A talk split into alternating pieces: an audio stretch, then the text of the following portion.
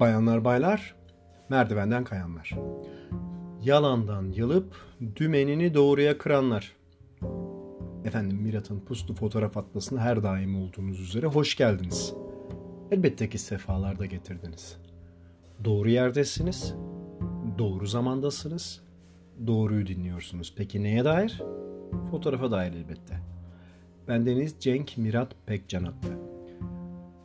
Bu bölümümüzün konu başlığı toplumsal belgeci fotoğraf. iki nokta üst üste buraya kadar mı? Şimdi bu başlığı biraz açmak istiyorum müsaadenizle ki açılması gereken mühim kısım zaten buraya kadar mı sorusu. Hala elbette ki toplumsal belgeci fotoğrafçılık süre geliyor. Lakin değişen dünya, değişen koşullar sebebiyle Belki eskisi kadar etkin değil, belki samimi. Ama bir şeyler bence yolunda gitmiyor. O yüzden ben toplumsal belgeci fotoğrafçılığın çekirdeğindeki en önemli unsur üzerinden ufak bir sesli düşünme seansı yapmak istedim. Tabii ki olayın çok daha çeşitli boyutları var. Lakin bu içeriği çok uzun tutmama sebebiyet vereceği için özellikle bu çekirdek dediğim kısma odaklanacağım. Malum bir fotoğraf projesi üretme işi bu alanda her zaman için bir işbirliği.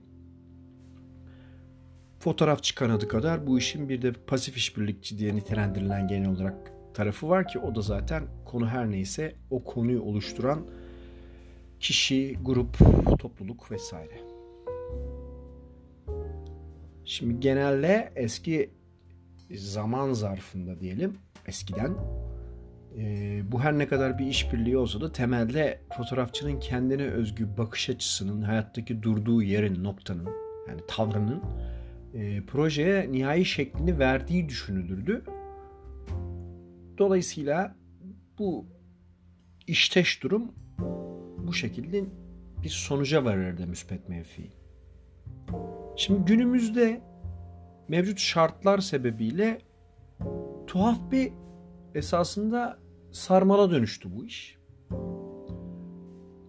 Her şeyden önce bu tür projelerin yani yer verip de kendi bünyesinde yaşamasını sağlayan bazı ajanslar var. E, bu ajanslar belirli kalıpların içerisine sıkışmış durumda. Bu kalıplarda daha ziyade popülizm etkeni, para etkeni sebebiyle böyle. Yani neredeyse dünyada üretilen toplumsal belgeci fotoğrafçıların hepsi göç, mültecilik, işte alternatif cinsel işte tercihler, ırk, ırkçılık, savaş, küresel ısınmaya bağlı olarak temelde susuzluk gibi belirli başlı konularla neredeyse kısıtlı kalmalı. Bunun dışına çıkılmaya kalkışıldığında zaten e, veto ediliyorsunuz. Ne bir ajansa girebilirsiniz ne de toplumsal belgeci fotoğrafçılık projelerine fon sağlayan cemiyetlerin, kurum kuruluşların radarına takılabilirsiniz.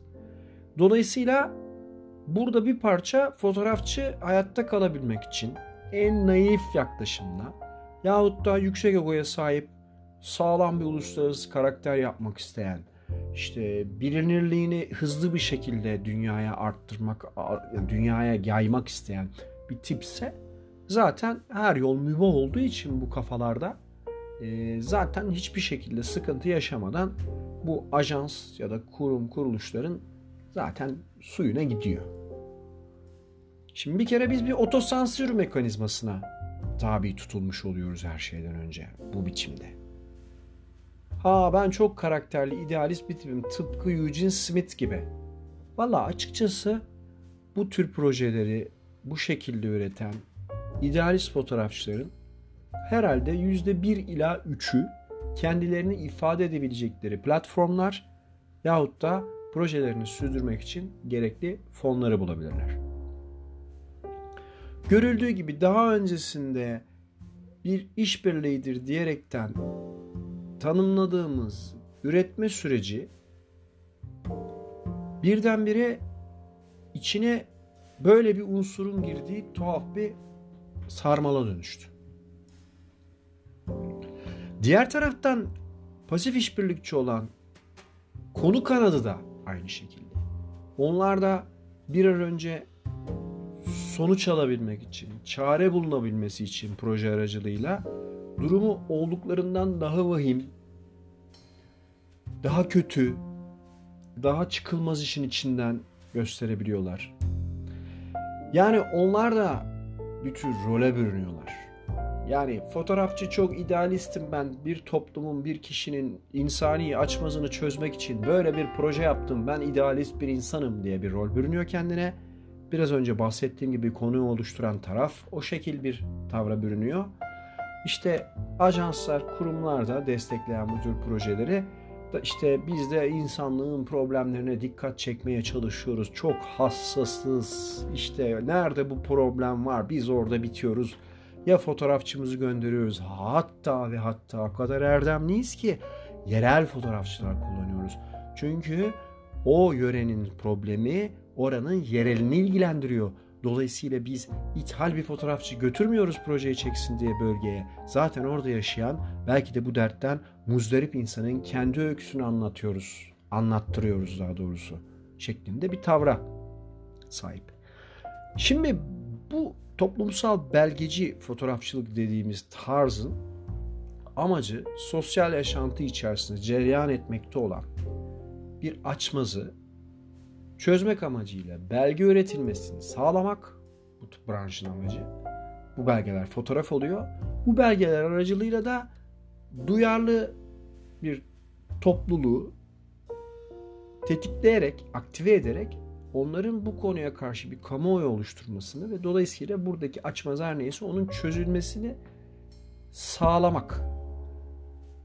E şimdi her taraf kendi lehine yontacağı şekilde bir projenin oluşma anından sonucuna kadar çalışıyorsa o proje zaten normalde bizim hayran olduğumuz daha önceki projelere kıyasla baktığımızda işte Eugene Smith'in minimatasını ele alalım en basitinden. E birdenbire bambaşka bir şey oluyorlar. Demek oluyor ki toplumsal belgeci fotoğrafçılık belki de bitti. Bizim bildiğimiz o idealist fotoğrafçıların hakikaten insanlar için daha iyi şartlar yaratmaya çalışan, insaniyet bayrağını önde taşımak için mücadele veren insanların ürettiği o projeler bu branş belki de kurudu. Ben tabii ki böyle bir problemi bir sesli düşünüş seansı içerisinde dikkate sunarken şunu çok iyi biliyorum. Artık bir tak fotoğrafın ya da bir projeye oluşan fotoğrafların karşısına geçip izleyici olarak baktığınızda onların canı gönülden iyi kötü ne bileyim gerçek yalan sahnelenmiş ya da doğal olarak çekildiğini, belgelendiğini anlamak mümkün değil. Tabi ben de problemi bu şekilde teşhis ederken sizlere de naçizane bazı bu sorunları aşma yöntemlerimi de dillendireceğim şimdi. Bir kere projeyi yapan fotoğrafçının kariyeri çok önemli. O kariyeri şöyle geriye dönük gözden geçirdiğinde insan bir izleyici olarak şuna dikkat etmeli. Mesela belirli periyotların belirli popüler konuları var.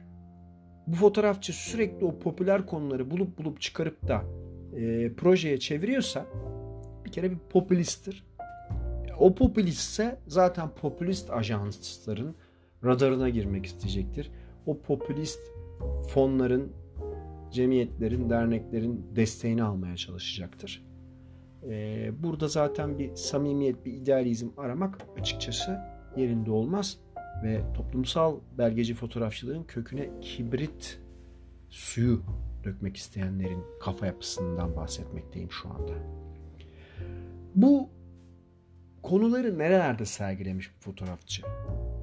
Tamamıyla bağımsızca kararlar vererek kendisi projeyi seçmiş, başlamış, yapmış, finanse mi etmiştir? Yoksa bir ajans mı desteklemiştir, bir dernek mi desteklemiştir, şahıs mı desteklemiştir?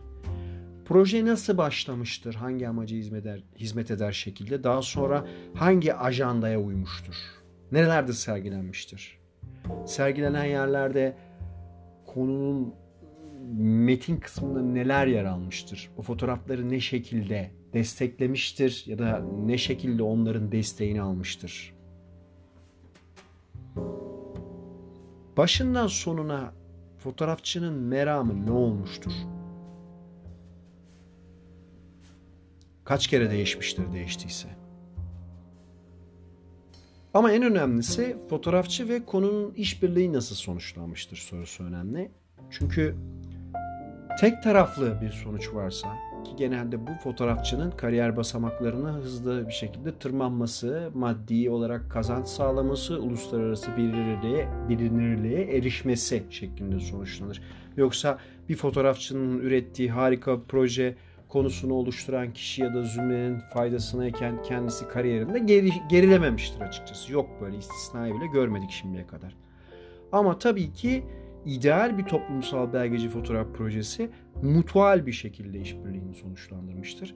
Fotoğrafçı kariyerini üst basamaklara taşırken konusunu oluşturan e, her neyse o şey onun da açmazı çözümlenmiş ve daha iyi, daha doğru, daha güzel koşullarda yaşamayı sürdürür hale gelmiştir o konuyu oluşturan meselenin içindeki muzdarip insanların hayatları. İşte bunu yaparken bunu yaparken tabii ki genel geçer etik kurallarına fotoğrafçının ne kadar uyduğu ya da bunlarla nasıl flört ettiği, ne kadar ihlalin sınırlarına eriştiği ya da ihlal ettiği de çok önemli bir başka unsur oluyor. Çünkü Suzan Sontag'ın Başkalarının Acılarına Bakmak kitabına gönderme yaparak fotoğrafçıların ve ajansların daha ziyade başkalarının acılarını çalmayı kendilerine misyon edildiklerini, fotoğrafçıların hususiyetle kariyerlerini bunların üzerine inşa ettiğini son zamanlarda çok fazlaca görüyoruz. Bunun değişmesi için de demin sıraladığım soruları cevaplarken insaniyete ve iyiye artı doğruluğa hizmet eden projeleri bulup desteklersek izleyiciler olarak dolayısıyla popülizm kaynağını üreten, enerjisini açığa çıkaran bizler olarak izleyiciler e, belki bir nebze olsun bildiğimiz idealistlerin ürettiği, idealist fotoğrafçıların ürettiği toplumsal belgeci fotoğraf projelerinin yaşamasını destek oluruz. Bunların yaşamını sürdürmelerini destekleriz. Aksi takdirde bildiğimiz bu anlamdaki fotoğraf projelerinin artık devamı gelmeyeceği gibi bundan sonra da iyiden iyiye Fotoğrafçının kendini düşündüğü, konunun kendini düşündüğü, ortaya çıkan projeleri değerlendirecek olan ya da destekleyecek olan kurum ve kuruluşların kendini düşündüğü karmaşık birer fotoğrafik e, varlığa dönüşecek diyeceğim buna. Proje demeyeceğim buna. Branş demeyeceğim artık. Evet, her bölümün sonunda olduğu gibi geleneksel getirmeye çalıştığım cümlelerimi sarf ederek bu bölümü de toparlamak istiyorum izninizle doğruyu konuşmak cesaret ister, sıklıkla doğruyu söylemek ise deliliği, sürekli doğruyu söylemek ise devrimci olmaya gerektirir. Hakikaten de bu devirde devrimci olmak biraz da delilik değil midir? Mirat'ın Puslu Fotoğraf Atlası'nın bir sonraki bölümünde buluşuncaya kadar hepiniz hoşça kalın. Işık sizinle olsun efendim. Görüşmek üzere.